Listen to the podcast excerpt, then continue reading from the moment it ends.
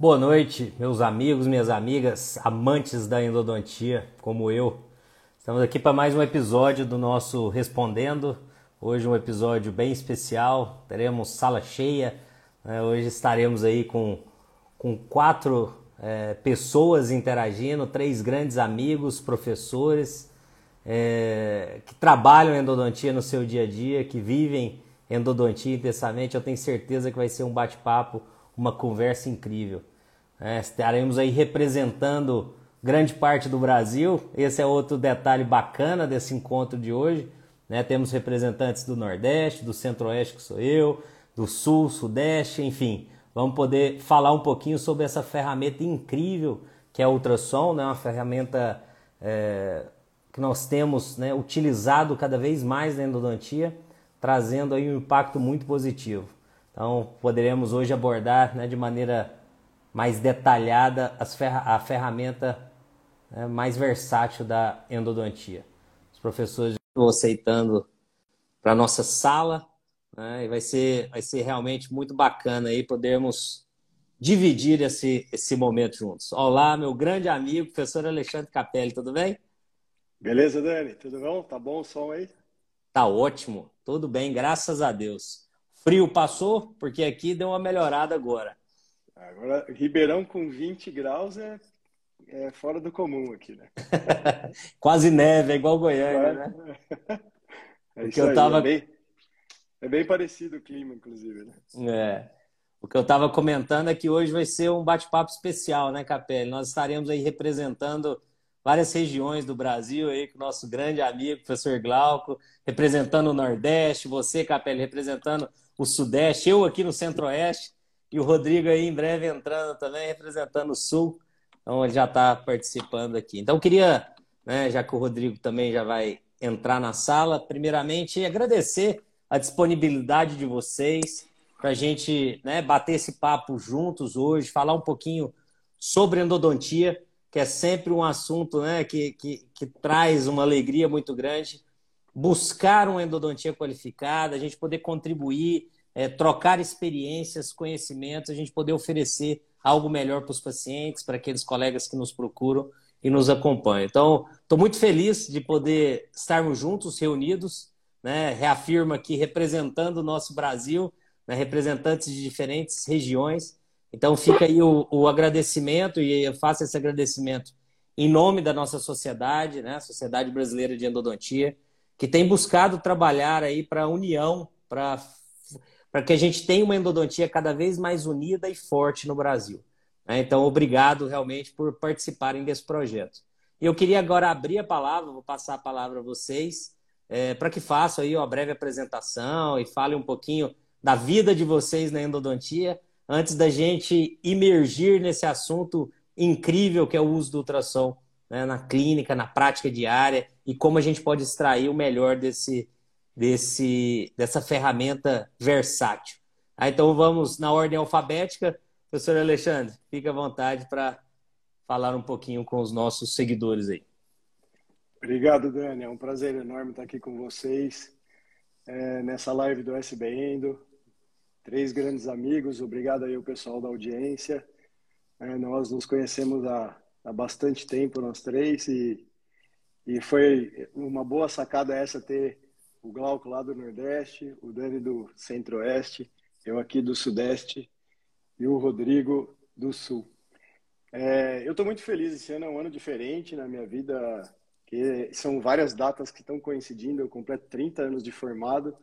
Eu me formei na Unesp em Araraquara em noventa e dois, depois fiz especialização, estou fazendo vinte e cinco anos de, vinte e seis anos de especialista em Endo, também fiz especialização lá, aí depois fui fazer o mestrado com, e o doutorado com o professor Pécora, é, e o, esse ano também é um ano que faz, em junho agora, vai completar dez anos que a gente praticamente fundou a Helse Ultrasonic, que está fabricando É, fabricando os insertos ultrassônicos aqui no Brasil para todas as especialidades. É claro que a gente tem um carinho espe- especial pela endo, porque eu sou endodontista, é óbvio, né? Mas hoje a gente é, fabrica para todas essas especialidades. Então, assim, é um ano, para mim, particularmente, de muitas comemorações, né? Bacana. Professor Glauco. Olá, Daniel. Olá, professor ah. Capelli, Rodrigo, tudo bem com todos? É, satisfação enorme estar aqui, rapaz. É, agradeço demais o teu convite em nome da S B Endo. É, me sinto muito feliz, muito honrado de poder conversar um pouquinho aí junto com, com aqueles que para nós são, são grandes referências, né? Então a gente fica muito feliz por isso, muito grato pelo convite. É, falando um pouco de mim, eu sou aqui do Recife, não é? Para os que não me conhecem, trabalho aqui com pós-graduações em endodontia tanto em Recife como em Natal. E tenho vinte anos aí nessa caminhada na, na docência. vinte anos desde dois mil e dois eu comecei a, a trabalhar com ensino. Inicialmente eu trabalhava muito com a graduação. A graduação, rodei aqui várias universidades privadas. Também passei um tempo bom pela U F P E. E cheguei no, hoje tenho trabalhado mais só, somente com as pós-graduações, né? A gente tem um programa de cursos muito grande aqui no Recife, onde temos várias turmas de cursos, desde especializações, aperfeiçoamentos, também lá em Natal. E estamos aí nessa luta, nessa batalha para levar um pouco de, de conhecimento aí da endodontia, compartilhar um pouquinho do que a gente aprende aí, levar um pouquinho para os nossos alunos e tentar fazer, valorizar a nossa endodontia um pouco nesse Brasil afora aí. Esse é o nosso foco, é o nosso objetivo. Mais uma vez, muito obrigado pelo convite, vai ser uma satisfação aí bater esse papo com vocês. senhor Rodrigo, por favor. Olá, pessoal. É um prazer enorme estar com vocês. Muito obrigado, Daniel. Muito obrigado, Sociedade Brasileira de Endodontia, pelo convite. E é uma satisfação muito grande estar dividindo esta tela, vou falar um palco, com esses professores, professor Alexandre Capelli, professor Glauco e você, professor Daniel, é, nesse momento de bate-papo, nesse momento, nesse assunto tão importante que é para a nossa endodontia. Então, a gente que respira endodontia é, sempre tem amor pela especialidade, é sempre muito agradável estar discutindo sobre a endodontia, seja qual o tema for. Então, me apresentando um pouquinho, eu sou, meu nome é Rodrigo Ribeiro e eu sou aqui de Cascavel, no Paraná. É, minha formação toda foi em Ribeirão Preto, é, emendei especialização em endodontia na UniOeste, em Ribeirão, e depois o meu mestrado na U S P, em Ribeirão, com o professor Pécora. Voltei para Cascavel, prestei meu concurso público na UniOeste, na Universidade Estadual do Oeste do Paraná, em dois mil e dois, onde entrei é, como docente dessa universidade em dois mil e três. Ano que vem, Capelli, vinte anos já, hein? Falou em trinta, final do ano eu faço vinte e cinco de formado, e desde o último ano de graduação, eu já era monitor de endo, eu tive a oportunidade de realizar bastante endo, fiz meus aperfeiçoamentos, e sempre me dediquei exclusivamente ao meu consultório, que eu estou aqui, até saí correndo, estava em, na pós-graduação, até falei com o professor Bruno Crozeta, não vi se ele está aí, vai estar conosco aqui amanhã, que é uma... Falei, veja lá se eu não falei muita besteira, professor. Mas deve estar na, na live aí, estava falando com ele agora há pouco, saí correndo da B O e vim no consultório aqui para bater esse papo com vocês. E hoje, devido a, a UniOeste, na graduação de Anestesiologia e Clínica Integrada, coordeno a especialização da B O, que estamos na nossa décima quinta turma, e aqui onde eu estou, meu consultório é, particular, que desde dois mil e um que eu montei aqui, e antes, até mesmo quando estava em Ribeirão, tinha, dividia, fazia endodontia em três clínicas. Então, a gente sempre está aprendendo com todos vocês aí em Goiânia, tive o prazer de estar em um curso da EndoScience, que eu considero muito a equipe de vocês, sob a liderança do professor Estrela. Tenho um carinho muito especial e agradeço o que eu aprendi, que venho aprendendo com vocês. Então, esse sou eu aqui e gosto muito do que faço, espero contribuir para todos que estão nos assistindo. Obrigado a todos pela presença aí também. Poxa, mais uma vez, meus amigos, muito obrigado aí pela oportunidade de, de conversarmos um pouquinho e, e discutirmos, né, esse assunto que, que faz parte do nosso dia a dia para todos os amantes da endodontia, né, que, que gostam de, de realmente exercer uma endodontia qualificada. Tenho certeza que essa ferramenta que nós vamos discutir hoje, o ultrassom, ele proporciona realmente um, um endodontia ainda melhor na nossa prática clínica diária. E por isso nós vamos explorá-lo um pouquinho, vou aproveitar, né, o conhecimento, a experiência de vocês, o know-how é, em cima dessa, desse assunto para a gente avançar um pouco, né, dentro de, da, da, da discussão que nós vamos fazer hoje. Então fica aí o agradecimento novamente em nome da sociedade. Queria já dizer também que temos novidades em relação ao Congresso da S B Endo, já temos data, já temos local, em breve vamos Muito abrir bom. inscrição com site. E vai ser um congresso, mais um congresso aí é, importante para nós, né, da endodontia, porque é o, é o congresso oficial da endodontia brasileira, é o congresso da sociedade. Então estaremos juntos em São Paulo de dezesseis a dezoito de novembro, no Centro de Convenções de Eventos da U S P. Então vai ser esse ano na, na, na capital, São Paulo. Então facilita inclusive a, a, a nossa chegada, né, uma cidade de fácil acesso. E data também já definida, dezesseis a dezoito de novembro. Vai ser um congresso Anotado. incrível. Anotado. Perfeito. Estaremos juntos lá, como sempre, né, Capelli? Mas vamos lá, vamos entrar na nossa seara aí de discussão, né? O tema nosso é o impacto do ultrassom, se o ultrassom tem um impacto, né, no sucesso do tratamento. E eu já queria fazer a per- primeira pergunta associada ao tema principal, né, professor Rodrigo? Se o ultrassom ele tem um impacto positivo no tratamento endodôntico. Queria que vocês falassem um pouquinho sobre isso. Ah, então vamos lá.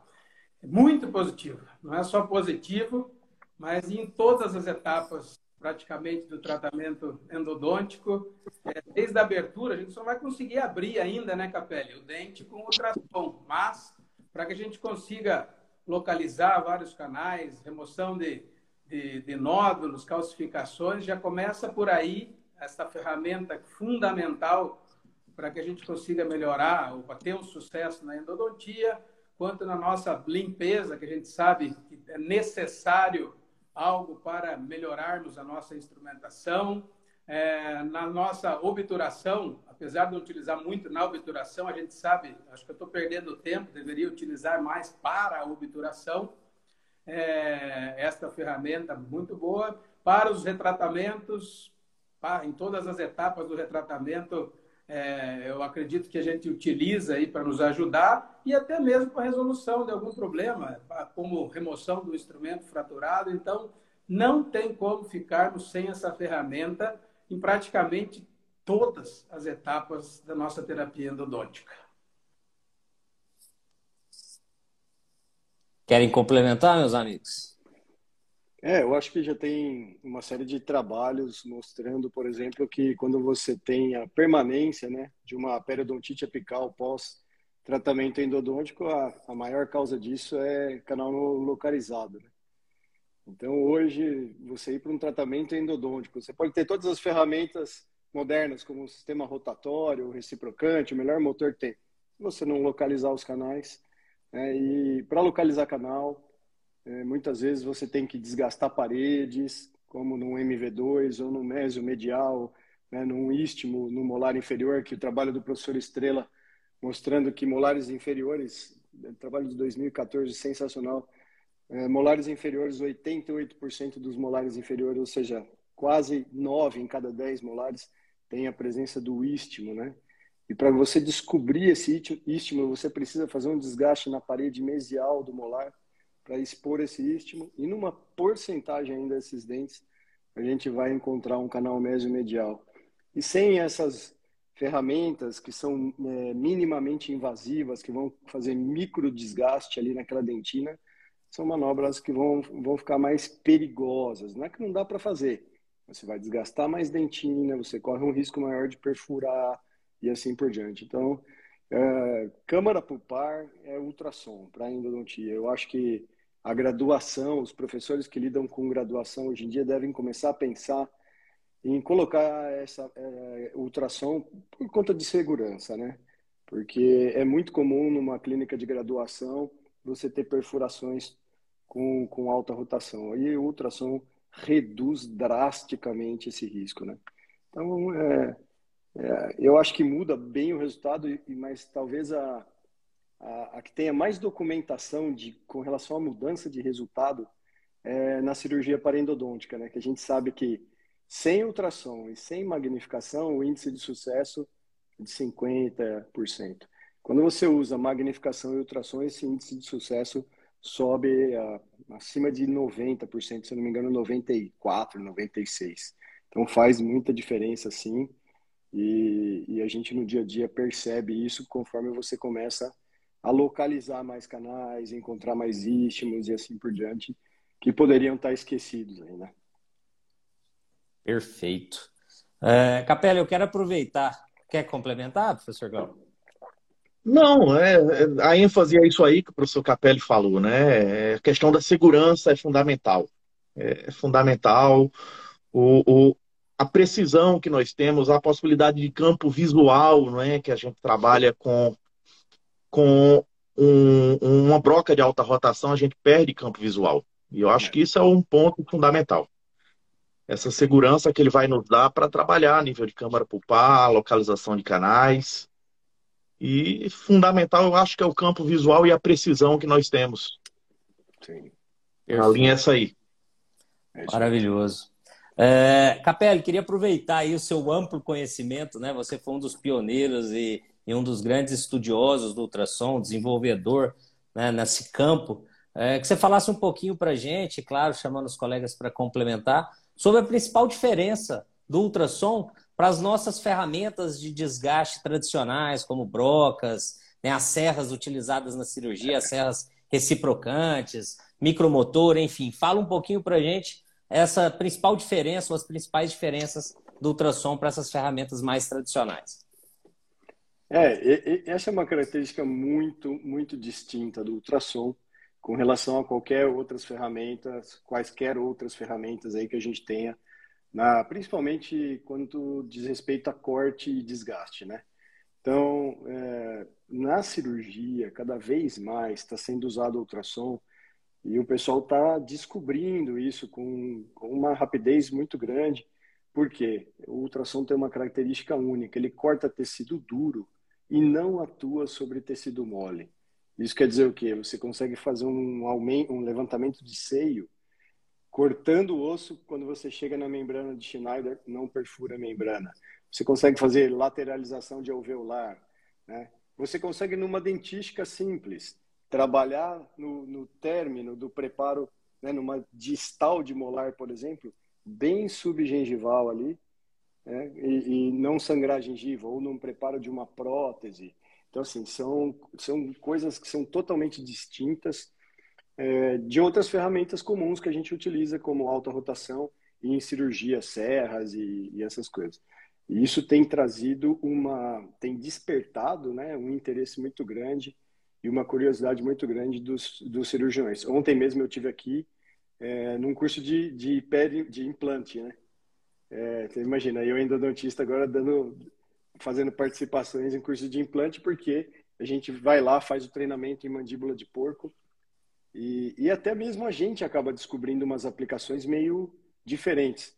Um dia eu estava no professor Márcio Gris, e a gente fazendo uns treinamentos em mandíbula de porco, que deu um insight. Eu falei, bom, como não atua em tecido duro, e se a gente tentasse fazer o descolamento do tecido, né? Ao invés de usar molde ou usar... Cara, é um negócio maluco, porque você passou o bisturi e a hora que você vem e entra com o ultrassom, né, entre o tecido e vai fazendo o descolamento junto com o periósteo, você tem aquele osso limpinho, assim. Aí você fala, como assim? O que está acontecendo aqui? Então, assim, é, é muito interessante porque são características muito únicas do equipamento de ultrassom é, quando se compara a outras ferramentas é, reciprocantes, rotativas. E isso é, é, vai, vai ser o futuro da, da parte médica. Do... Ah, por exemplo, todas as cirurgias, quer dizer, a, a grande maioria das cirurgias feitas de cirurgia plástica de nariz, pequenas cirurgias de mão, de pé, cirurgia coclear de aparelho, implantação de aparelho auditivo, neurocirurgia, tudo isso está sendo feito com ultrassom por conta dessa característica tão diferente desse equipamento.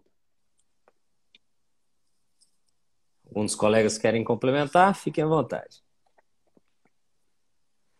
É interessante que é uma ferramenta mesmo, Capelli, que, que ela tem sido explorada, como você falou, é muito além da endodontia, na área médica, na área da saúde, justamente por essa grande segurança que nós temos na sua utilização. É. Né? Então, vocês falaram no início essa capacidade que nós temos de, de identificar e visualizar, controlar melhor o desgaste, e não só controlar a região de desgaste, mas o que nós vamos desgastar. Né? Então, você desgasta tecido duro, tem, tem total segurança em relação a tecidos, né, que podem trazer uma complicação, principalmente nas intervenções cirúrgicas, né, na, no tratamento endodôntico cirúrgico. Então, realmente é, é uma ferramenta incrível em vários aspectos. Né? Mas eu queria, antes da gente entrar agora nas indicações e discutir algum, alguns aspectos diretos, um, várias dúvidas que vieram aí dos nossos É, colegas, que a gente abre as caixas de pergunta, é, são relacionados ao aparelho em si, à, à, à fratura de inserto. Então, eu queria que a gente discutisse um pouquinho para que é, as pessoas entendessem que algumas características são importantes para que a gente extraia o máximo do aparelho. Né? Então, uma das perguntas que sempre surge é em relação à fratura dos insertos. Alguns colegas, às vezes, compram os insertos, utilizam de maneira inadequada, os insertos fraturam e têm uma percepção que o problema é o aparelho ou o inserto, e não é. Né? Às vezes é a utilização. Então, eu já queria até perguntar para o Glauco, é, em relação à utilização desses insertos, Glauco, como a gente pode utilizá-los de forma adequada, evitando fraturas e, e esse tipo de, de sabor ao utilizar o aparelho? É, Daniel, essa, essa pergunta ela é bem interessante, é uma pergunta que eu escuto muito, né? Quando a gente está com os alunos recém-chegados no curso de especialização, e eu dou muita ênfase ao ultrassom dentro dos meus cursos, sempre tem aquele susto do aluno. E ele diz, poxa, professor, e esse material vai ser caro? Será que não quebra muito? Então, para quem não tem o, o convívio com o ultrassom, sempre tem ah, essa perspectiva, esse medo de ser uma ferramenta frágil. Uma ferramenta que vai quebrar, que vai fraturar e que aquele investimento vai por água abaixo, né? E o que a gente observa, como você mesmo aí abordou, que a fratura do inserto ela está muito relacionada com o manuseio do inserto, com a prática, como trabalhar com o inserto, trabalhar adequadamente, né? Seja do ponto de vista de própria calibração da mão do profissional, como o uso de uma cinemática correta, não forçar o instrumento, tudo isso aí que requer um treinamento. Eu sempre digo para o aluno que é fundamental incorporar as novas tecnologias, mas treinar o uso, passar por um treinamento, pela orientação do professor, né? Porque tem segredos no, no ultrassom para a gente prevenir e evitar essas fraturas, e elas são raríssimas de acontecer. Primeiro, se a gente trabalha com a potência adequada, não é isso? A gente trabalha com a potência adequada, isso é fundamental. Cada aparelho, cada equipamento vai ter uma frequência diferente. Essa frequência que, que o ultrassom produz está relacionada a, ao número de ciclos que ele vibra, né? E essa frequência ela é fixa. O que a gente muda lá no equipamento é a potência, que está muito mais relacionada à amplitude, ao, ao grau de, de, de amplitude que aquela frequência ocorre. Né? E é esse aumento da potência que é o que leva, o que causa a fratura. E às vezes o, o, o profissional inexperiente ele não está acostumado a calibrar aquele inserto adequadamente, né? Tem até uma, um método aí desenvolvido, eu acho que é desenvolvido pelo professor Capelli, se eu estiver errado ele me corrija, mas é o método lá para a gente verificar, colocar o... o abrir a água, né, da refrigeração, e assim que observar com o aumento gradual da potência, que observar aquele spray sendo formado, é aquele momento, ponto ideal para que possa se trabalhar com segurança para aquele determinado inserto. Já que cada inserto, de acordo com sua arquitetura, com seu desenho, ele vai ter diferentes É, potências suportadas, né? Mais ou menos por aí. Então isso é fundamental, a destreza manual, um tempo curto de trabalho, vinte, trinta segundos, o inserto ele precisa resfriar, ele não pode receber força, tem que ser mantido sempre em movimento, na dentina movimentos antero-posteriores em relação ao longo eixo do, do inserto. Então tem várias dicas, vários segredos que é fundamental antes da gente se aventurar também no, no ultrassom, passar por um bom treinamento. que é um treinamento simples, é uma tecnologia de curva de aprendizado fácil, rápida. E eu acho que é fundamental, como o professor Capelli, é uma tecnologia que pode ser incorporada na graduação, na graduação sim, porque o treinamento é simples, é fácil e vai trazer resultados fantásticos e com segurança, sem a fratura. Eu acho que é por aí, Daniel. E se tiver algum ponto a mais aí que eu não tenha abordado, temos aí o professor Capelli e o professor Rodrigo que podem complementar. Quer falar, Rodrigo? É, realmente, os alunos é, discutem de valor, alguma coisa assim, e falam, ah, mas será que vai durar? É como o Capelli sempre fala. É, se você souber usar, vai durar. E também não adianta usar em qualquer ultrassom. Lógico que a gente tem vários é, ultrassons bons no mercado, mas não adianta usar em qualquer ultrassom, que você não vai nem conseguir controlar é, é, o a qual potência você quer. Então, você acha que está, por exemplo, numa potência três, por exemplo, e acaba estando numa potência nove, esse instrumento você nem encostou na dentina, já vai fraturar. Então, é por isso que não dura, né? Então, se souber usar, vai durar muito tempo. Então, eu acho que é, é o que a gente faz a comparação. Qual é o valor de um rotatório? Qual é o valor do, de uma ponta ultrassônica? Ah, não é, é barata uma ponta ultrassônica, e vai durar muito mais tempo. Então, os alunos discutem quando vai comprar um kit, quando vai adquirir, e acaba não sabendo usar. Por isso que a gente tenta fazer, e Bruninho vai estar conosco amanhã aqui em Cascavel, fazendo um hands-on é, de ultrassom, inclusive. Eu vou ter o prazer, sexta-feira, destaco o professor Capelli novamente. Pena que é online, né, Capelli? Mas estar conosco aí falando dessa ferramenta que... É, inadmissível um especialista, quem faz endodontia não tem, não saber usar na potência certa para evitar essas fraturas, né? É, só, só quero fazer uma complementação só para o pessoal entender. Como é que a gente... Eu fui dar um curso lá na Argentina, no Carlos Garcia Puentes, eles tinham comprado, acho que, oito equipamentos iguais, no mesmo dia, da mesma marca. E me deu um insight, eu peguei o inserto E seis D lá, que é a bala killer, coloquei no equipamento um e fui regulando, consegui que ficasse bom com setenta por cento de potência, vamos supor. Aí, será que vai funcionar igual no dois? Aí fui lá. No dois, com dez por cento, parecia que ia arrancar a ponta fora. E para fazer uma longa história curta, dos oito equipamentos, todos com potências diferentes. Aí eu percebi que eu não poderia indicar, como todo mundo faz, ah, aqui você vai trazer. Se você tem o seu equipamento, né? Como não é o caso, a gente fabrica para todos os equipamentos do mercado, você pode dizer, esse meu inserto no meu equipamento vai funcionar com trinta por cento, vamos supor. Mas no outro equipamento não é assim que funciona. Então a gente bolou esse método, que no final das contas é mais simples e você não precisa ter uma tabela, não precisa decorar nenhum número. É abrir a porta de água e ir aumentando gradativamente a potência até que você visualize uma microneva formando ao redor do inserto e já achou a potência. Isso leva cinco segundos para fazer e evita noventa e nove vírgula nove por cento das fraturas. Hoje em dia, os alunos que passam por treinamento, que já conhecem, já viram no YouTube essa calibração, já viram os professores, né? Glauco, Rodrigo, Dani falando. Sabe quando vai quebrar inserto? Quando você tirou um pino metálico, que pôs lá cem por cento de potência, aí você vai usar um outro inserto qualquer, uma E Sonic que é fininha, e esquece de voltar a potência e calibrar novamente.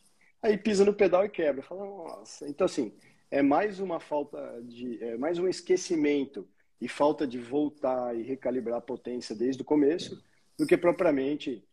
Né? E até virou uma brincadeira isso nos nossos treinamentos, e eles sabem disso. Ah, mas não vai quebrar? Tá bom. Então, no final do treinamento, vocês estão autorizados a tentar quebrar. Uma Clear Sonic, uma Flat Sonic, e pode descer a mão. Se estiver na potência correta, dificilmente vai quebrar. Né? Então, assim, a fratura realmente está cem por cento relacionada a, a erro no controle de potência. Né? É, é bem isso mesmo. Que o Glauco falou e explicou super bem. Perfeito. O Glauco até fez uma colocação que a gente sempre repete aqui também, né? Não adianta a gente adquirir a tecnologia, comprar, ir no congresso, trazer um monte de coisa de volta, sem incorporar, sem treinar, sem entender, né, como explorar essa tecnologia. Então, todas elas, né, tem essa, essa característica, a gente precisa estudar, treinar, incorporar realmente na nossa prática para poder usufruir e extrair o máximo de cada uma delas. E o ultrassom não é diferente. A grande vantagem é essa, é uma tecnologia de aplicação imediata, né? Você treinou, entendeu, é, você já aplica no outro dia no consultório, não tem uma curva de aprendizado longa, né? Treinamentos é, difíceis, mas é de, de rápida e fácil incorporação. A gente podia falar rapidamente é, também sobre os aparelhos, Capelli. Você, você levantou, o Rodrigo falou um pouquinho sobre as diferenças que nós temos de aparelho no mercado. Então, só para ficar uhum, claro uhum. para o pessoal, fala um pouquinho sobre isso, se são todos iguais, se aquele aparelho que eu tenho guardado há muito tempo ali, que eu uso para periodontia, é o mesmo aparelho que eu vou adquirir para usar para endodontia, ou se a gente tem múltiplos usos. Fala um pouquinho sobre isso para a gente. É, uma coisa que muita gente tem dúvida é isso, né? Ah, então esse equipamento que eu tenho no consultório, que eu faço pério, ele também faz endo, também faz dentística, é, é, cirurgia, pequena cirurgia, faz, faz. Você pode usar todos esses equipa é, to esse equipamento para todas essas especialidades, odontopediatria, por exemplo, então é bem interessante. Agora, existe uma diferença entre equipamento, né, de fabricante para fabricante, É, com relação à qualidade construtiva. Isso é, é bem nítido. Então, você tem equipamentos que são primeira linha, que a gente chama. Qual é a diferença desses equipamentos? Eles são muito bem construídos, eles têm uma alta durabilidade, a placa eletrônica tem componentes que, que vão é, fazer com que esse equipamento seja estável ao longo dos anos, ele não vá mudando as características e tal. E tem equipamentos que são, obviamente, mais baratos, mas são menos duráveis, menos estáveis, menos potentes e assim por diante, né? É, eu não vou falar dos equipamentos que eu acho ruins, não quero ser, é, criar um, uma polêmica aqui, eu vou falar dos que eu acho que são bons e que qualquer pessoa que comprar vai, vai ficar bastante feliz e vai poder usufruir dessa tecnologia. Você pode comprar um Action Satellite, que é um ótimo equipamento, você pode comprar um W E H, que é uma marca austríaca, que quem, tem, quem faz implante conhece bem, que é um, também um muito bom equipamento. Equipamentos da E M S são muito bons. É, um pouco mais abaixo desses equipamentos, mas também muito bom. É, num custo-benefício assim, muito interessante, vem os equipamentos da Microdonte, que a gente tem usado para dar hands-on lá no Nordeste, e eles estão muito bons. E o que eu acho bacana também, tem uma boa assistência técnica. Então, assim, é... compre o que couber no seu bolso, né? Mas, assim, sempre compre o melhor que você puder. Mas existe diferença, assim, qualidade construtiva, principalmente, né? É... Com relação a, a, a cada um dos componentes envolvidos ali. Então, a gente pega, por exemplo, equipamentos é, que foram usados por um ano, dois, e eles se comportavam de uma forma há dois anos atrás, que é totalmente diferente do que está acontecendo agora. Então, isso é falta de estabilidade, são componentes que com o tempo eles vão perdendo a capacidade, né? Então, você pega um, um microprocessador lá, e tem microprocessador no mercado de um dólar e de quinze dólares. Qual que você vai usar, né? Isso vai repercutir na durabilidade.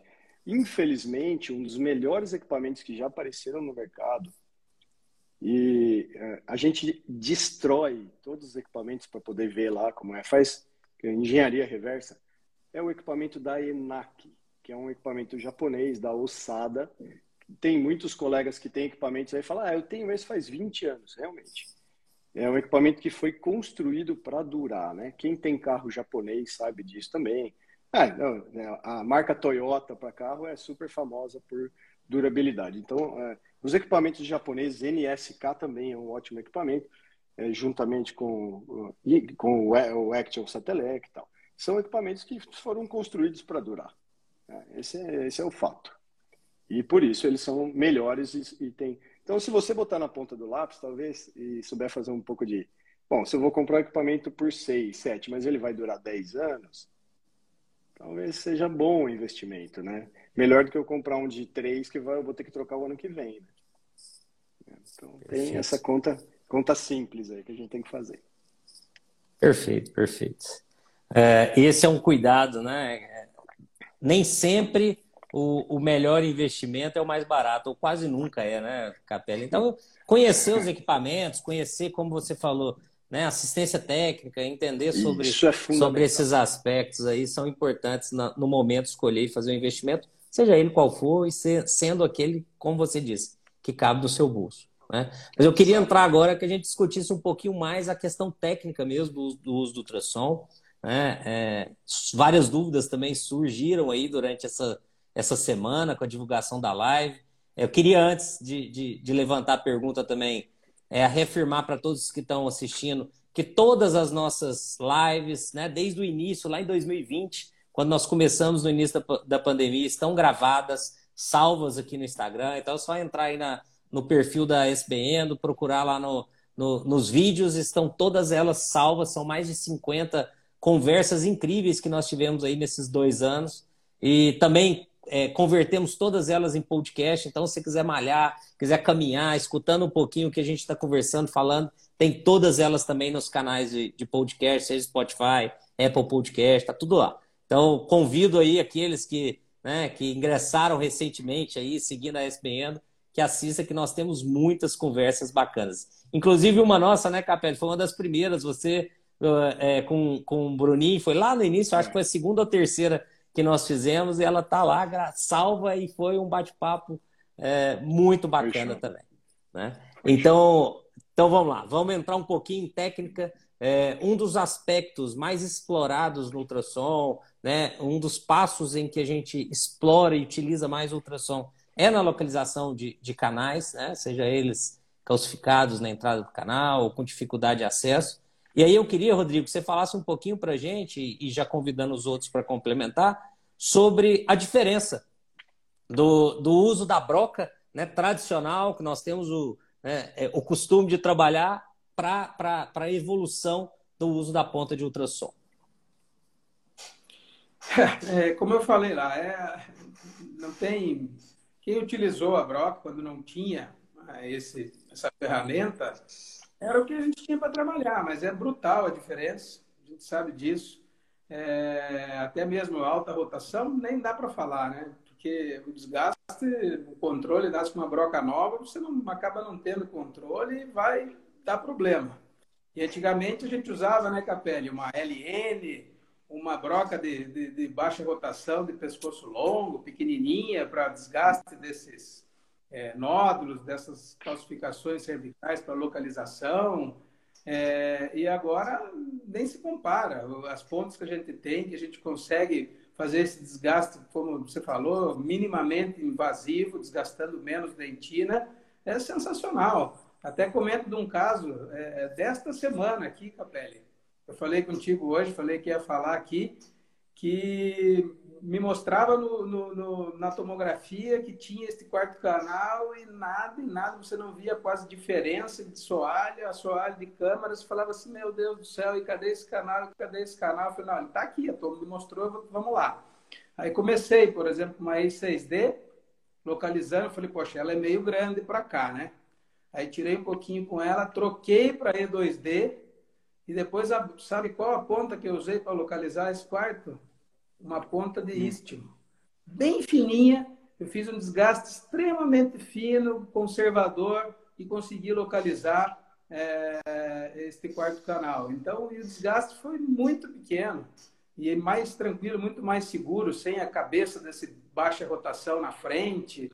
É, ainda mais se a gente está com o microscópio ali atrapalhando uma cabeça de um de uma baixa rotação, mesmo sendo ela menor, que a gente sabe que tem no mercado, mas nem se compara. Então, é, é fundamental essa ferramenta, essas diamantadas aí, para a gente conseguir localizar é, esses canais, esse meio central, esse é, quarto canal, esse M V dois. Então, não tem nem comparação utilizando uma broca ou de alta ou de baixa, enfim, com motores. Quiserem complementar, fiquem à vontade. É, eu, eu, viu, Dani, eu tenho, no, no último S B N, eu tive a oportunidade de bater um papo enorme lá com o Mike, com o professor Estrela, com você. A gente é, gosta, né? O, o Rodrigo estava junto também. Próxima vez tem que estar tá, Tá com a gente, Glauco. É, nós somos apreciadores de cerveja artesanal, a gente tomando lá, batendo papo. Esse, esse negócio da gente ter a possibilidade, e não vai demorar muito, hein? Em pouquíssimo tempo nós vamos ter a possibilidade de fazer uma tomo, fazer, ter o dente tridimensionalizado com todos os diâmetros, se tem, se não tem quarto canal. Acho que isso vai ser, juntamente com o ultrassom e a magnificação, vai ser um salto tão absurdo na nossa especialidade, porque até agora o que a gente fez? Eu tenho que ficar procurando aqui, de acordo com coloração de dentina, se a dentina é cinza, se é branca eu vou desgastar, e o canal deveria estar aqui, porque aqui é o lugar dele, tal, tal, tal. Mas assim, é um pouco no, na sorte também e, e no desgaste, de, muitas vezes desnecessário de dente. A hora que a gente tiver, tem o quarto canal, tem o mesomedial, ele está aqui, você vai ter que desgastar dois milímetros de profundidade para chegar nele. Ok, mas você tem a certeza que ele está ali. E aí, mais uma vez, eu acho que o ultrassom vai ser ferramenta é, fundamental para que a gente consiga fazer esse desgaste extremamente pontual para chegar nesses canais, né? Que é isso que a gente quer, manter a estrutura do, do elemento dental o mais é, preservada possível, mas conseguir localizar todos os canais, né? Perfeito. Essa individualização do tratamento, ela já, já precisa é. ser uma realidade, né, Capelli? Não dá mais para trabalharmos a endodontia no escuro, de, de procurar, de, de, de imaginar, de... Né? Nós temos que, que ter mais assertividade. Hoje nós temos recursos, né, importantes para promover a endodontia mais qualificada nesse sentido, seja no exame de tomografia, para um diagnóstico, um planejamento correto, o uso da magnificação, seja um microscópio, uma lupa, né, mas que você consiga enxergar melhor, porque aí você explora melhor a ferramenta do ultrassom, porque você está enxergando o seu desgaste, o ponto exato. Então é planejamento. Hoje nós precisamos nos dedicar mais ao planejamento, né, e menos à execução em si. Nós precisamos planejar melhor para executar melhor. Eu acho que esse, esse é um caminho aí que a endodontia, né, trilhou e que nós estamos avançando, graças a Deus, nesse sentido. A, a passos é. largos. A passos, passos largos. largos. Aquela endodontia que você olha para o lado, né? Já acabou. Hoje você enxerga, você vê o que, que você está fazendo. Né? Antigamente era, você olhava para o lado e ficava, fechava o olho e ia sentindo, né? Não, hoje a gente consegue entender, enxergar e individualizar o tratamento. Esse é o ponto mais importante. Só, só para é, responder uma das colegas que perguntou aí, que, né, nós falamos só no início, mas já temos data e local do próximo congresso da U S P Endo, dezesseis a dezoito de novembro, em São Paulo, no Centro de Eventos da U S P. É, então, a grade está sendo preparada para ser um congresso realmente fantástico, como sempre, com muita discussão científica, com muita experiência clínica associada, né, para que a gente realmente faça, discuta e trabalhe a endodontia em altíssimo nível, que é o objetivo da sociedade sempre, né? Fortalecer e unificar a endodontia no Brasil. Tá bom? Mas vamos, vamos caminhar um pouco mais sobre a técnica. Uma das Da, das ferramentas, né, que têm sido utilizadas com ultrassom, ou uma das etapas que nós temos explorado também o ultrassom, é no processo de sanificação, é no processo de limpeza e desinfecção do sistema de canais reticulares, né, no, principalmente na agitação da solução irrigadora, nesse processo, né, envolvendo aí o uso de uma solução irrigadora eficiente associada a uma ativação e uma agitação. Então, Glauco, eu queria que você falasse um pouquinho para a gente, já deixando também os colegas na sequência, né, é, abertos para comentar, sobre a diferença ou a principal vantagem do uso do ultrassom nesse momento e nesse processo de sanificação e desinfecção do sistema de canais reticulares. Muito bom, Daniel, muito bom. Boa pergunta. É... Hoje a gente está vivendo aí muitos, muitas tecnologias, não é? Muitas ferramentas sônicas, muitas, muitos agitadores de solução irrigadora, então o mercado está bem amplo. E o que a gente vê é que cada uma dessas ferramentas, elas têm características diferentes. Eu nunca gosto de substituir, dizer melhor ou pior. Eu acredito que tudo, na verdade, se complementa. Se complementa, cada qual puxando os seus pontos positivos, e assim a gente atinge o nosso objetivo, né? Que é conseguir essa sanificação aí, como você mesmo abordou. É... o ultrassom, ele entra, tem os seus pontos positivos, as suas vantagens, que é a, a sua energia ultrassônica. É, é a questão de trabalhar com a frequência ultrassônica, que isso vai gerar uma, uma energia muito grande na solução, que isso vai potencializar a capacidade de penetração da solução irrigadora, nas irregularidades do canal, nas áreas mais complexas, nos istmos, na, nas ramificações do canal radicular. Então, essa alta energia a gente consegue com isso aí. Ele vai ter uma maior penetração.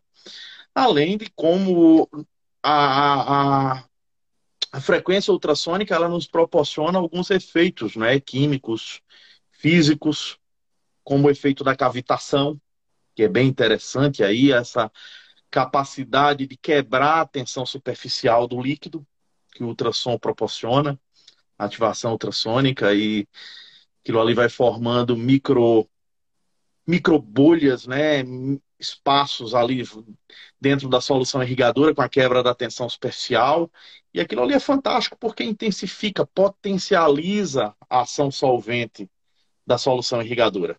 Então, o efeito da cavitação, ele é um grande benefício aí que nós temos junto ao ultrassom. Junto com outras propriedades, outras propriedades como a microcorrente acústica, não é? Que o ultrassom nos proporciona, que é capaz de degradar parede celular bacteriana, D N A bacteriano, e isso potencializa também a nossa ação antimicrobiana, não é? Então, é devido a essa energia ultrassônica gerada por uma frequência de mais de trinta mil hertz aí, que a gente vai conseguir esse efeito tão, tão benéfico aí, que não temos diante dos outros tipos de agitadores, né? Diante das outras, das outras ferramentas que nós utilizamos. E acredito aí que talvez o professor Capelli e o professor Rodrigo também tenham algo mais a complementar, não é algo que não tenha vindo aqui na minha cabeça no momento, mas é por aí o caminho do ultrassom. O benefício dele é trabalhar com essa frequência ultrassônica, que as outras ferramentas que nós temos no mercado aí, elas trabalham de forma sônica, não é? Ou apenas como agitadores da solução irrigadora. Esse seria o grande ponto positivo. A única coisa que eu gostaria de complementar, que você está certo, é isso que vai fazer a diferença. Porque uma coisa é você ter uma agitação mecânica, né? É, fazendo uma analogia bem simples. Se você tentar fazer uma raspagem periodontal num paciente com um agitador mecânico, que também pode ser a escova, não vai tirar o biofilme calcificado. Só tira o biofilme a, a raspagem ultrassônica profissional, né? Então, lá dentro do canal, fazendo uma analogia... Deve, deve ser a lógica, deve ser semelhante. Mas o que é importante dizer é que e, e, eu acredito que isso, a gente por algumas décadas até, algumas décadas, na última década, acabou confundindo um pouco a pesquisa com a clínica. Então, é, na, todos os trabalhos de ativação ultrassônica, tinha lá três ativações de vinte segundos. Então, o clínico acaba achando que ele tem que fazer três ativações de vinte. E às vezes ele não está, primeiro, na potência correta, porque ele não fez a calibragem da potência, com aquele fluxo de água formando a microneva. E segundo, ele usou três ativações de vinte num caso que talvez precisasse de seis, oito ativações. Como assim, Capelli? Sim, porque a gente não pode pegar dois casos que são totalmente distintos. Vou dar um exemplo. O paciente teve uma necrose porque uma necrose por apoptose da polpa, porque fez uma resina muito profunda e, e necrosou. O paciente está com uma necrose sem contaminação. Então, três ativações de vinte são suficientes. Agora, eu pego um menino que está com o molar inferior aberto na cavidade bucal há seis meses, que tem uma semente de goiaba, que tem couve, que tem três ativações de vinte, não são, né? Não são suficientes para fazer a sanificação desse sistema de canais radiculares que está todo contaminado em profundidade. Então, essa é uma das coisas que a gente tem mais que é, é, perceber, que a, gente, a pesquisa ela é, eu, isso A é melhor que B, então eu reduzo as variáveis para poder ser justo na comparação. Mas isso não quer dizer que eu tenho que aplicar isso clinicamente. Na clínica é diferente, eu vou usar quantas ativações forem necessárias para fazer a sanificação, descontaminação daquele sistema de canais radiculares. E para quem usa clorexidina é um pouco mais difícil, mas para quem gosta de hipoclorito, né, você tem uma ideia muito boa, porque você põe o hipoclorito, ele parou de reagir, ele não fez mais aquela, aquelas borbulhas, você eliminou todo o material séptico tóxico de dentro, né, e orgânico de dentro dos, do sistema de canais. Aí ele está limpo. Você ativa, ele não turva. Então você já tirou todo o debris e toda a smear layer provocada pelo próprio instrumento durante a instrumentação. Então, os parâmetros clínicos que a gente tem que observar são diferentes do que é feito em pesquisa. E a gente não pode é, trazer isso ipsis literis de acordo a três ativações de vinte. Então, todos os casos eu vou ativar três de vinte. Não. Aí, e outra coisa que não faz sentido. Por que, que eu vou esperar acumular todo esse debris, esses smear e só, e só ativar lá no final? A cada passagem de instrumento, vamos supor que eu estou usando uma reciproque. Um, dois, três. Eu tiro, eu já faço ativação aqui para já eliminar esse debris que foi formado, esse smear layer. No próximo, a próxima vez que eu inundar o canal com hipoclorito e for instrumentar, eu tenho uma quantidade menor de, de sujidades dentro do sistema de canais, né? Então, assim, a gente precisa fazer muito bem essa diferenciação da pesquisa e da clínica, saber aonde a gente aproveita a informação, mas na hora da clínica saber como usar. Senão eu posso usar de forma... Eu posso subutilizar, na verdade. Talvez seja essa a palavra. Eu, eu, o que a gente fez até agora foi subutilizar todo o potencial da ativação ultrassônica na solução irrigadora. Até porque está associado ao volume, né? Então, quanto mais nós utilizarmos, maior volume de solução nós teremos, maior tempo da solução irrigadora em contato, né? Hoje, com, com o avanço dos, das técnicas de preparo, com a diminuição gritante do tempo que nós levamos para preparar, né? Esse volume de, de solução irrigadora ele precisa ser é, contemplado, né?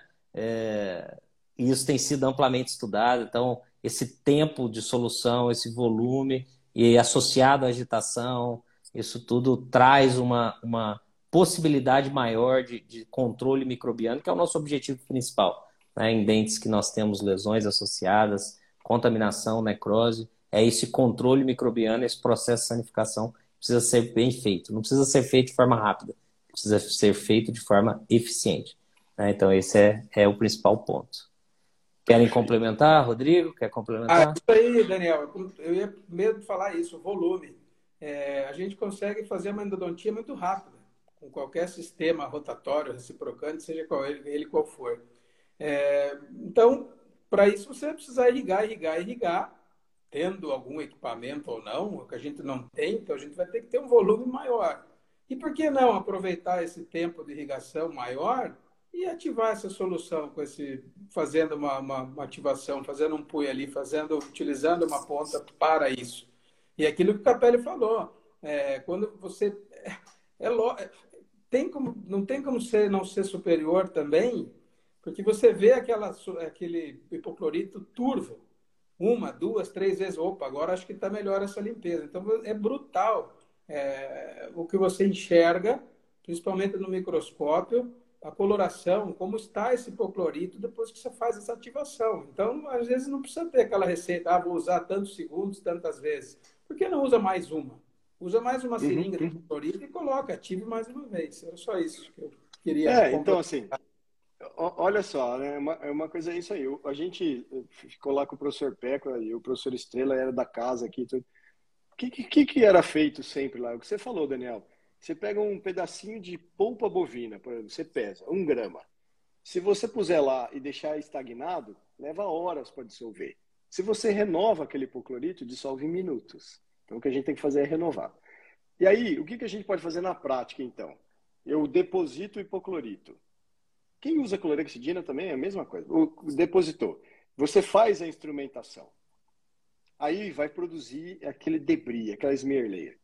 Ao invés de você usar a seringa e a agulha, porque tem um trabalho da Graziella Leone aqui, mostrando o seguinte, quando eu uso Navy Tip com agulha, cinquenta por cento de todo esse debris que eu mesmo formei com a minha instrumentação fica depositado lá, eu não consigo tirar. Então é o momento de você aí fazer C U I, Continue Ultrasonic Irrigation.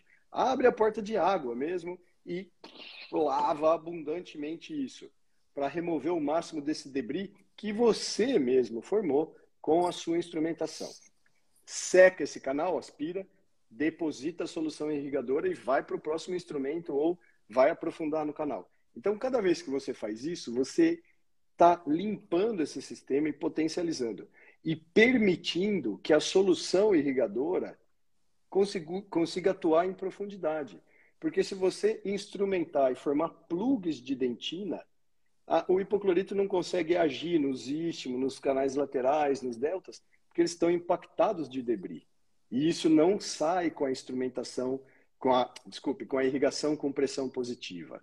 Então, você fazendo isso, você potencializa. Ah, ó, tem, o, tem um, um, um caso que está no nosso Stories lá hoje, do Helse Ultrasonic B R, do Key Fabiano. E, eu, e ele faz isso.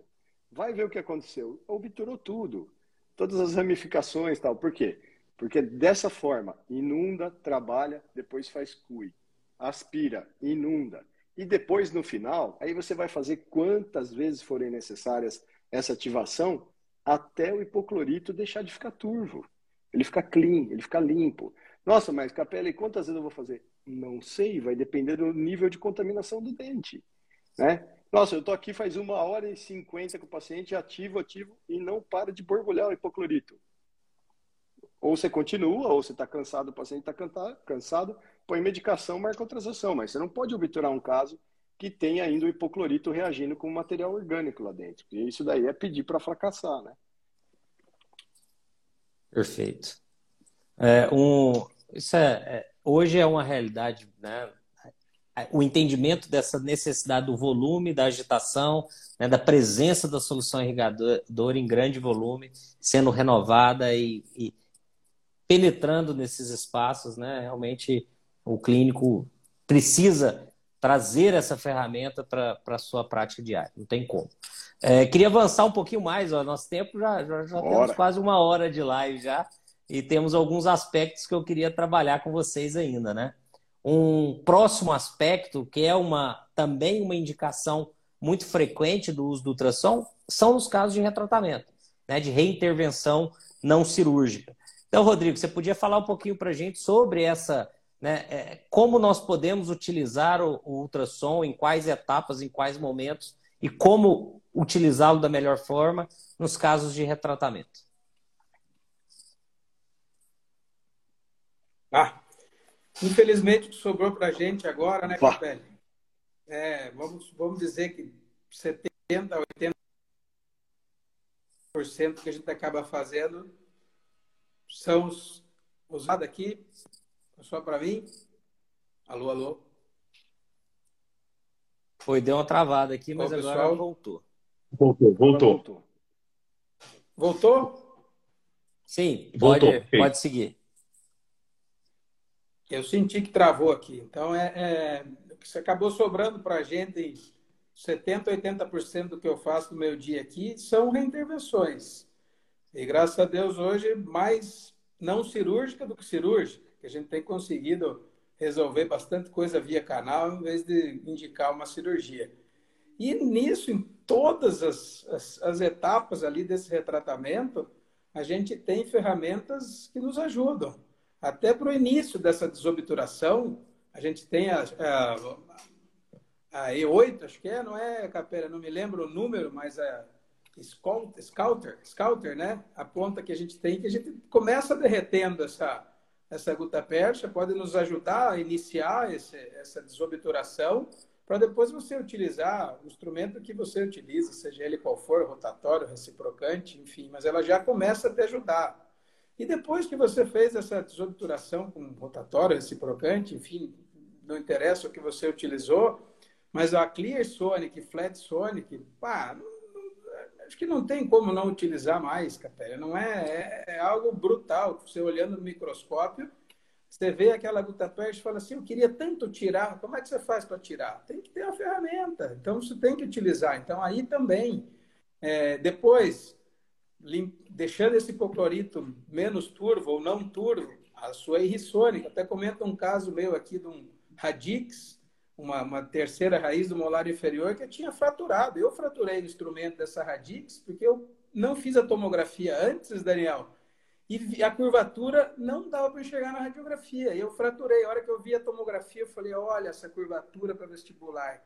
E deixei um pedaço lá. Aí eu consegui o bypass, passei pelo lado. E aí, a hora que eu fui fazer, utilizar a E Sonic, a hora que eu olhei no microscópio, esse instrumento saiu com a E Sonic. Eu mostro esse caso aí na aula de acidentes e complicações. Então, ali nesta agitação ali desse, dessa solução, já tinha até desistido. Falei, fica aí, instrumento, que eu não vou conseguir tirar. Ele apareceu lá, eu falei, nossa, show! E aí na obturação, né, que você pode lançar a mão aí para reobturar esse canal e te ajudar. Então, na, na, no retratamento, Daniel, eu acredito que seja fundamental aí para todas as etapas do retratamento aí, vai te ajudar essa ferramenta aí que, que é o ultrassom. senhor Glauco, quer fazer algum, alguma complementação? É, é, é bem interessante aí complementar também, a, além da Clear Sonic, a Flat Sonic. Flat Sonic que trabalha muito bem quando temos aquelas áreas mais ovaladas, né, do canal, e representa setenta por cento dos nossos canais são ovalados na região cervical. Então, é, é mais uma ferramenta aí, além da Clear Sonic. Eu gosto muito de trabalhar com as duas, com a Clear e com a Flat Sonic conjuntamente, né? E um ponto que eu acho fantástico aí no retratamento é uma situação clínica que eu acho que todo mundo já, já deve ter passado por ela no dia a dia, é quando tu desobtura teu canal e tu vai lá no raio-x e tem aquele filete de gutapecha presa no sulco, né, na parede lateral ali. E que o cara vai lá, passa uma Redstone, tenta tudo, tudo, tudo para limar e parece que a guta não sai nunca, né? E, e esse casal aí, a Clear Sonic e a Flat Sonic, eles entram muito bem nessas situações, junto com a magnificação, para remover esses remanescentes de guta. Remanescentes de cimento, que ficam ali aderidos a, a reentrâncias, às irregularidades do canal. Então é isso aí. Acho que o Rodrigo falou muito bem aí, não tem muito o que complementar. É. Perfeito. Oh, só só para fazer um, um parênteses histórico aí. Isso daí, eu não sei se o Rodrigo lembra, lá na U S P a gente não tinha ainda tomógrafo aqui em Ribeirão, era, nós estamos falando de dois mil e três, dois mil e quatro, ou até antes disso. O que, que a gente fazia muito? E é uma coisa que o pessoal pode fazer em casa, no consultório. Se eu obturo um molar, por exemplo, espera uma semana, duas, até o cimento tomar presa, aí você compra um disco dupla face diamantado, e fatia ele, pega uma laminazinha de cera e tum, tum, tum, milímetro a milímetro, você faz uma tomografia de pobre, cara. É lindo aquilo. Que a hora que você bota na magnificação, você começa a entender aonde você tocou, aonde você não tocou as paredes, aonde ficou guta. Se você precisar reintervir, qual vai ser sua dificuldade ali, aonde você vai ter que passar alguma coisa para tirar. E foi assim que tudo começou, né, Rodrigo? Você lembra disso aí lá? Que a gente começou a perceber que era muito bacana formatar o canal, modelar o canal com rotatório, na época era Quantec, depois K três e ProTaper, essas coisas, mas muitas áreas não ficavam tocadas no, no preparo, e a hora que você obturava, essas áreas que não foram tocadas, elas estavam entremeadas, entulhadas de debris, de resto de polpa, com cimento, com... ficava uma mistura de um monte de lixo ali, né? E aí falava, cara, como é que nós vamos fazer isso? Então, assim, é... e aí a, a, a gente vai, vai insistindo, vai, tenta uma coisa, tenta outra, tenta uma coisa. Tenta... Nós chegamos ao absurdo, pra vocês terem uma ideia, lá na U S P, de comprar escova, cortar e tentar colar num instrumento para fazer uma micro escova. Mas imagina, não ia dar nunca, né? Então, assim, até que meu mestrado e doutorado foi comparando o laser de alta potência Arbiag, o Rodrigo também fez muita coisa com laser, com ultrassom. E, cara, e o ultrassom sempre, putz, ficava muito limpo, muito... E aí foi empolgando a gente cada vez mais a, a ir para esse caminho ultrassônico das ferramentas, né? E, e aí começar a bolar desenhos diferentes, tal, tal, tal.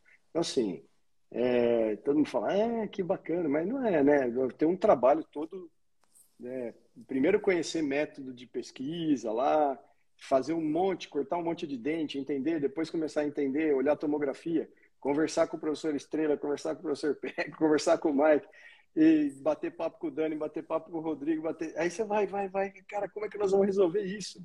Então, assim, não é uma coisa... É uma coisa que foi ao longo de, de uma década e meia, praticamente, quinze anos aí, até nascer um instrumento que é uma micro, micro headstone, né? Se você for ver a Clear, o que, que ela é? É um conezinho na ponta, que é o cone da, micro, da Headstrom, que ao invés da gente fazer vários cones, tem só um na ponta que ele é para... É, senão fragilizaria muito o instrumento, entendeu? Se a gente fizesse vários cones, a gente até tentou fazer, primeiro que é quase impossível usinar, e depois que fragiliza muito, que ele vai ficando com, com um núcleo metálico muito pequeno. Então, assim, é, é só um, um parênteses aí para contar Do, da onde surgiram as coisas, porque tem uma, um background, uma história enorme por trás aí de uma década e meia, né? É um longo caminho, né, meu amigo? Você não acordou um dia com a grande ideia e desenvolveu tudo não, de um dia para o outro, né? Não, não existe. Não é existe, sempre... Não é, existe. Isso é um, é um longo caminho de desenvolvimento, é. de tentativa e erro até chegar no, no formato ideal, né? E, é. e, e um dos pontos no retratamento que, que tanto o Glauco quanto o Rodrigo levantaram, que eu também acho importante, destaca-se primeiro essa, esse início da desobturação, principalmente no terço cervical e médio do canal, em que a gente consegue remover um volume maior de guta com mais segurança, e, e é uma região que nós temos mais cimento, então o instrumento rotatório, reciprocante, ele tem mais dificuldade de atuar ele nessa sofre. área, sofre, é, sofre. Sem, sem desobturar de forma direcionada, porque nessa região nós temos uma anatomia mais ovalada, mais achatada, isso a gente já sabe com os estudos, né, de, de, de sempre é. aí sobre anatomia dentária. E o outro é, o detalhe... Primeiro, o primeiro trabalho foi do Digão na U S P, né, mostrando que quando você prepara, empurra a guta para a lateralidade e tal, foi bem legal isso aí. É. E o segundo ponto é a segurança ou o menor desgaste que nós temos quando a gente direciona essa remoção. Né? O Glauco comentou sobre uma prática comum, que é pegar uma headstone, jogar contra a parede ou pegar um instrumento reciprocante, você tentar direcionar para aquela região que tem a guta pérsica, isso promove, às vezes, desgastes desnecessários, né? Então, se você tem uma ferramenta específica para a remoção daquela guta, você preserva a estrutura radicular, que é um objetivo nosso, né? Uma limpeza eficiente, mas sem um comprometimento daquela estrutura. Então, é, ganha força aí nesse sentido também, né? É, como eu disse, nós já estamos aqui caminhando para o final, mas tem uma pergunta que surgiu é, também nas nossas caixinhas lá, que, que é uma etapa que traz para muitos clínicos uma insegurança, né? Uma preocupação por é, risco de fratura, de perfuração, mas é uma etapa que, com o uso do ultrassom, nós podemos trazer segurança na sua execução. Então, Glauco, Rodrigo, Capelli, eu queria que vocês falassem um pouquinho sobre a remoção de pino, né? É, como nós podemos explorar ultrassom de maneira segura na remoção dos pinos? Primeiro, metálicos, que aí a técnica já está muito bem estabelecida, uma segurança muito grande, mas também podemos utilizá-la na remoção dos pinos de fibra de vidro. Então, se vocês puderem falar um pouquinho, né, se o Glauco quiser começar, depois o Rodrigo, o Capelli, enfim... É, sobre essa, essa etapa clínica que traz insegurança, preocupação, mas que nós temos hoje recursos muito interessantes para serem utilizados. É, o, a remoção de pinos, eu acho que ela começa no nosso planejamento. É, achei muito interessante, Daniel, quando você abordou em tópico anterior a importância que a gente tem na endodontia de planejar, né? Antes de estabelecer um protocolo, antes de estabelecer um um método, uma técnica para executar determinada tarefa. E, e o planejamento é fundamental. A gente precisa antes estudar aquele pino ali, o diâmetro dele, o remanescente de dentina que eu tenho, como é que aquele pino está posicionado em relação ao eixo do canal, conhecer a anatomia para entender as fragilidades, se aquela raiz ela tem algum achatamento mais acentuado. Então, são muitos pontos que a gente precisa analisar bem na remoção do pino, né? E o ultrassom ele entra imprescindível quando é, essa remoção do pino ela é possível ser feita. Então, ela é, a gente tem aí dois, duas ferramentas que são fantásticas. Eu gosto muito de trabalhar com a, o inserto E oito para remover aquela linha de cimentação em torno do, do pino. Então, a gente vai tentando trabalhar com, da forma mais conservadora possível, porque é uma dificuldade que nós temos, principalmente através de técnicas como se fazia antigamente com a broca, que o cara terminava desgastando ali, tirando um, uma estrutura dentinária muito grande, que fragilizava aquela raiz. Então, com o auxílio da magnificação, a gente consegue ser o mais conservador possível. E só daí em diante é que a gente vai fazer a transmissão da, da vibração do ultrassom para a estrutura metálica do pino. É, somente depois é que a gente vai com a E doze. A E doze para poder gerar aquela vibração, transmitir a vibração para a estrutura metálica e assim ir produzindo a fratura do, da, da linha de cimentação, do cimento em torno até... Aquele, aquela estrutura ela soltar, ela ter a mobilidade. É um trabalho de paciência, é um trabalho que também requer uma técnica, requer um treinamento, mas que hoje em dia eu não vejo como a gente fazê-la sem o uso do ultrassom, né? Eu não vejo como remover núcleos, remover pinos sem o auxílio do ultrassom. É, realmente é imprescindível. Rodrigo?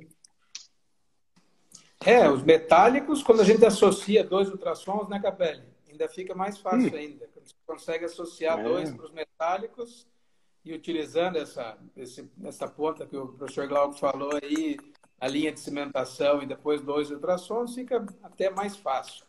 E os de fibra é difícil, né? Sem o microscópio, mas tendo o microscópio você consegue enxergar e desgastando devagar. E como o professor Glauco falou, planejamento a gente sempre fala, né, Daniel? Não para de falar de planejamento, planejamento, planejamento. Então, você analisando a forma desta, numa, num axial, por exemplo, como que é esta raiz, para depois você utilizar, sabendo onde é que você pode desgastar um pouco mais, sabendo onde é que está esse pino, ah, em vários terços, aí fica mais tranquilo, né? Você consegue fazer com menos receio do que utilizando, por exemplo, uma ponta esférica diamantada em alta rotação. E aí, aí dá medo. Você tentar tirar um pino de fibra como a gente fazia no passado quando não tinha. Era isso.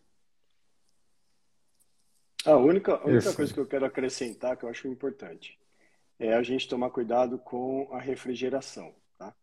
Porque o, o pior que pode acontecer é você transferir calor para o dente, que a vibração ela gera calor.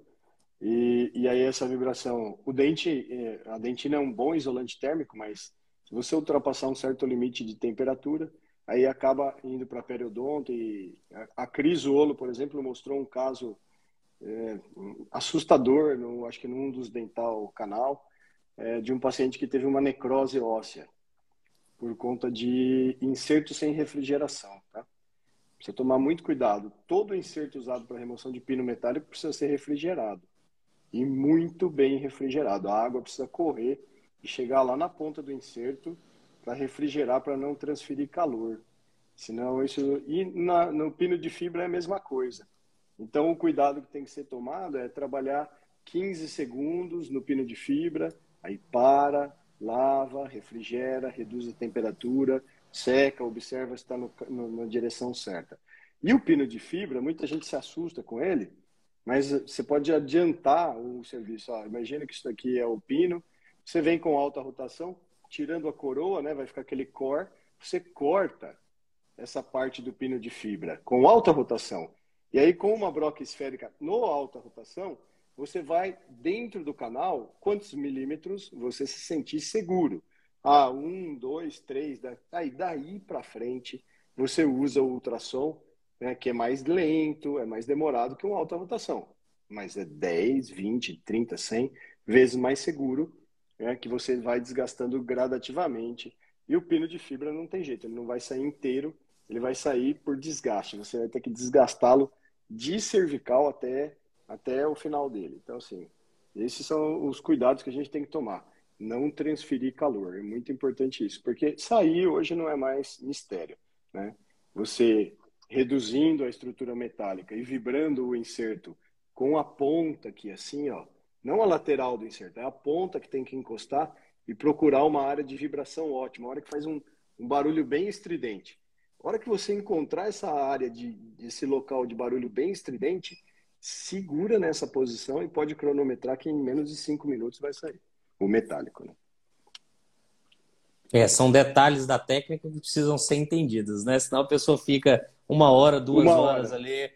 e não consegue e, e transfere para a técnica, né, a sua frustração, e às vezes não é só, só a utilização. Então, é o que a gente falou, é uma tecnologia de, de fácil aplicação, de fácil início de utilização, mas precisa de treinamento, entendimento, para que você... De orientação.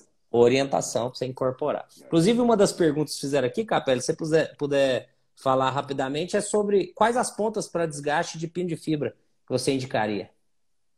Ó, tem E quatro D. Geralmente, a gente usa o diamante, né? Para poder proteger o metal. O diamante é mais duro, então... Porque se você botar o metal E oito, E cinco, direto no pino de fibra... você vai começar a perceber que a, a, a ponta metálica vai desaparecendo. Porque dependendo da marca comercial do pino de fibra, ela é extremamente duro. Extremamente duro. E, e mesmo com o inserto diamantado, pode acontecer de você perder superfície de diamantação.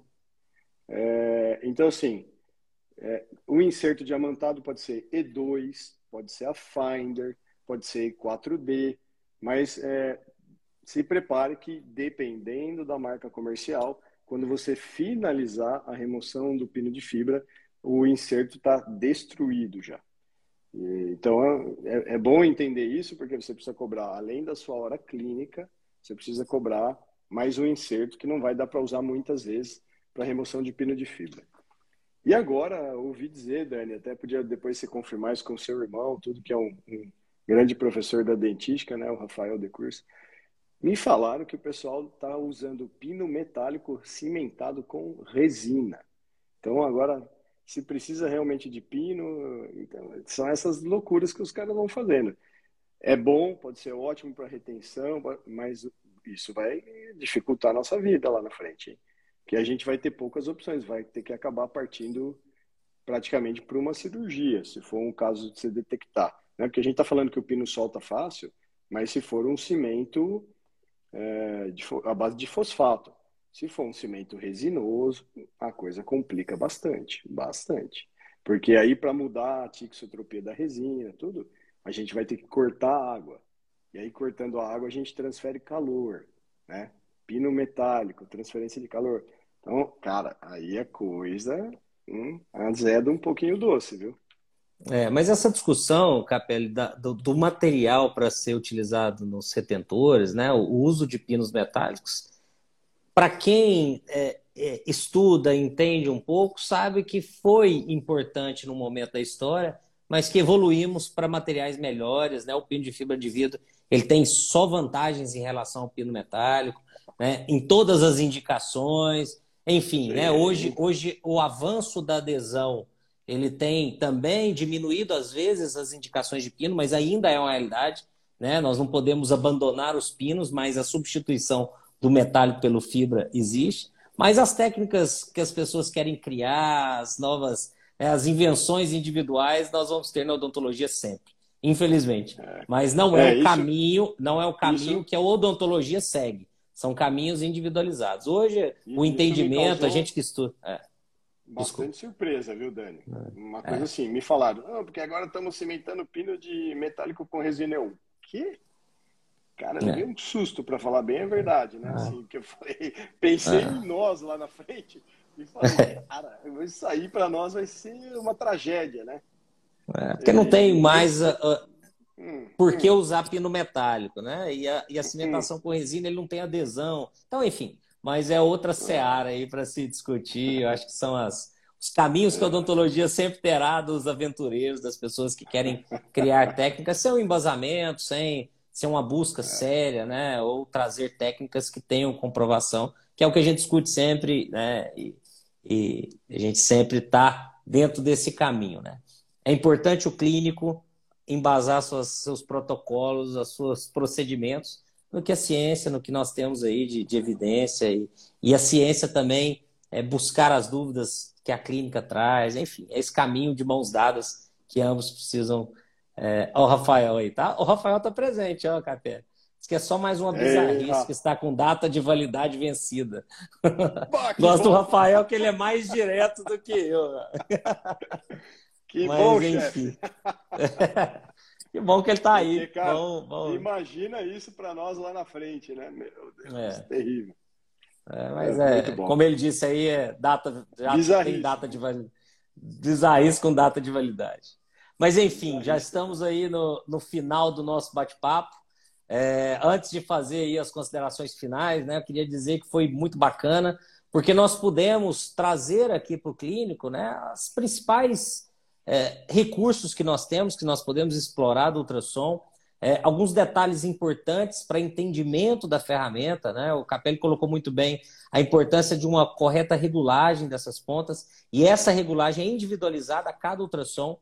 Não é a cada marca de ultrassom, mas a cada ultrassom que você tem no consultório, você faz a regulagem, né, de uma maneira muito simples, muito rápida, mas que ela, ela vai ter um benefício, não só para evitar uma fratura de instrumento, mas para você utilizar da melhor forma e extrair, né, o melhor uso daquele inserto. Porque se você utiliza numa potência inferior à indicada, você não vai ter a vibração necessária, e quando você trabalha com a com a potência acima da, da necessária, por exemplo, um inserto que seja robusto, que não vai fraturar, mas você vai promover, às vezes, desconforto, dor no paciente, porque a vibração está acima da necessária, né? Então, esse é um ponto importante. Irrigação frequente, né? É, nas pontas é, que nós teremos ali um aumento de temperatura, então, sempre com a, com a irrigação, o Capelli falou isso muito bem. E nós temos aí, hoje nós falamos de algumas delas, né? Na, no acesso, na, na busca por um canal, né, de difícil acesso ali, no momento da abertura coronária, nos casos de retratamento, na agitação da solução irrigadora, mas nós temos aí outras várias formas de explorar esse, esse, essa, esse equipamento, essa ferramenta na, na prática nossa clínica diária. Mas aí eu queria, Capelli, agora para a gente finalizar, você que é o profundo estudioso, desenvolvedor, dá um spoiler aí pra gente se tá vindo alguma coisa nova, né? Seja para endodontia ou para odontologia, do uso desse ultrassom na, na, na, na clínica.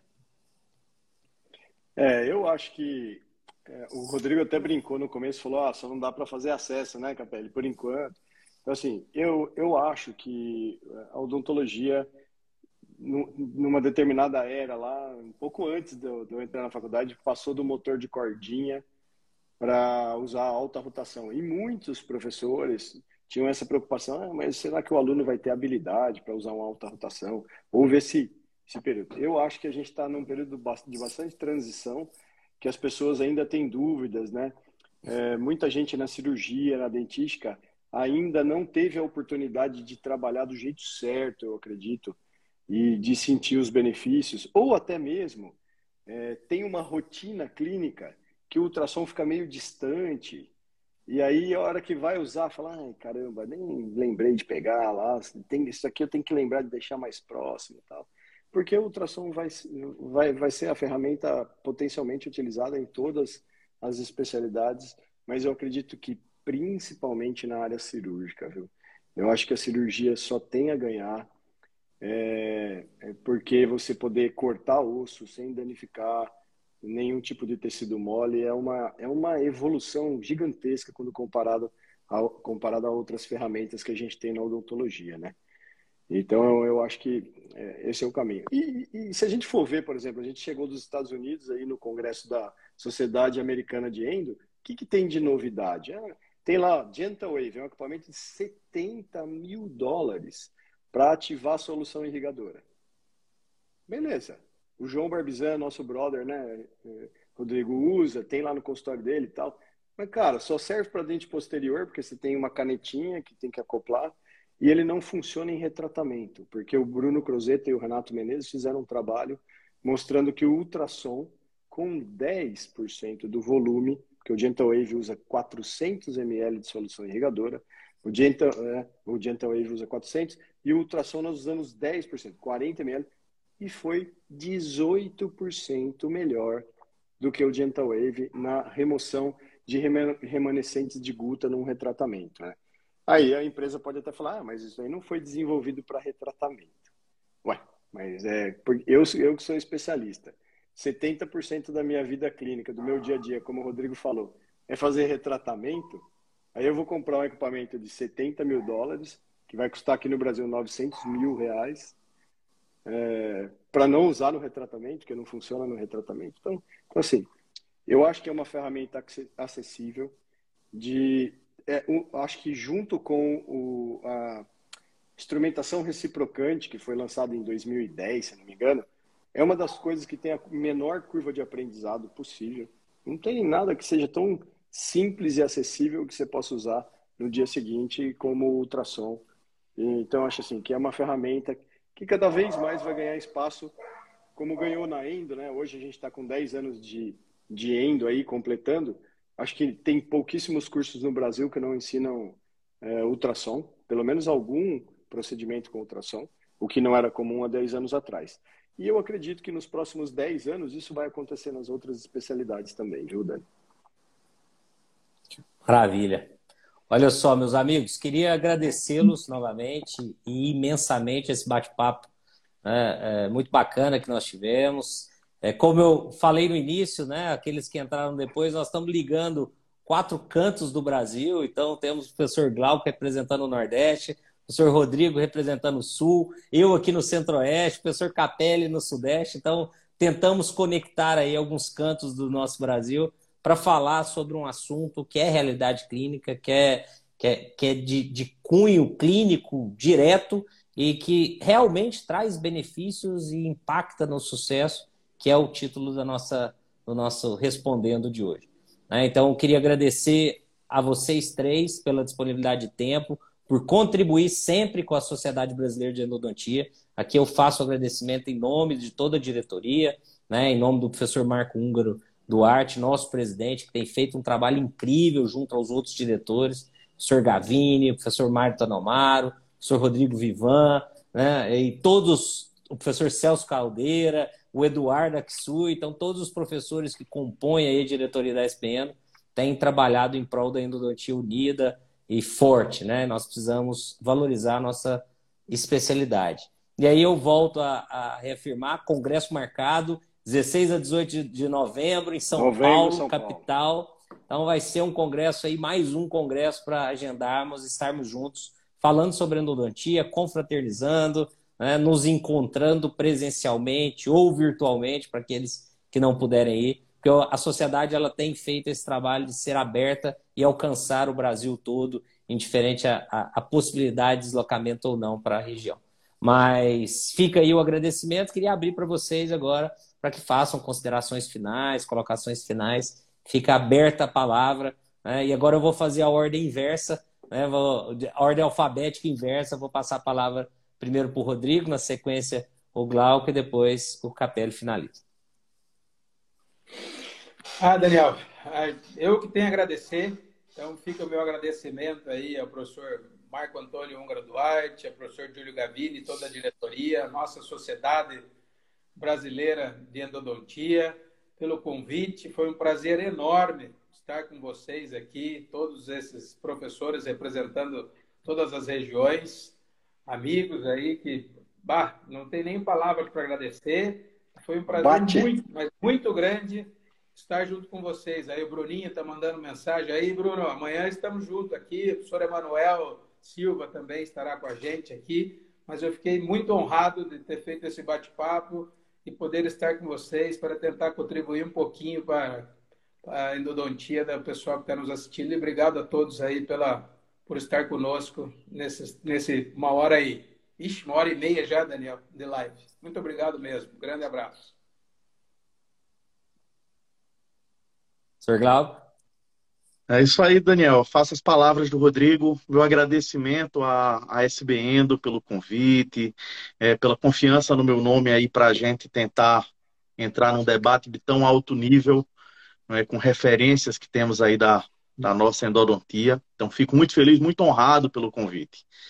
E sempre Estou sempre aqui no Nordeste, Pernambuco, Recife, estamos sempre de portas abertas para a Sociedade Brasileira de Endodontia, para que a gente sempre cresça esse intercâmbio, porque eu acredito que é dessa forma que a gente faz uma endodontia mais forte, é dessa forma que agregamos conhecimento.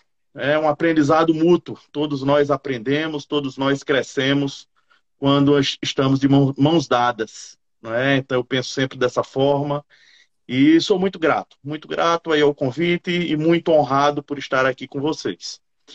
Parabéns pelo trabalho, Daniel, parabéns também, repasso aqui ao professor Rodrigo Vivan, ao professor Júlio Gavini, ao professor Marco Húngaro, a quem, a quem também tenho aí não só a referência científica, né, mas a amizade e o respeito. Muito obrigado. Muito bom, muito bom. Ah, eu tenho só a agradecer porque eu me considero um privilegiado por ter essa oportunidade de, de conhecer gente no Brasil inteiro como vocês, cara.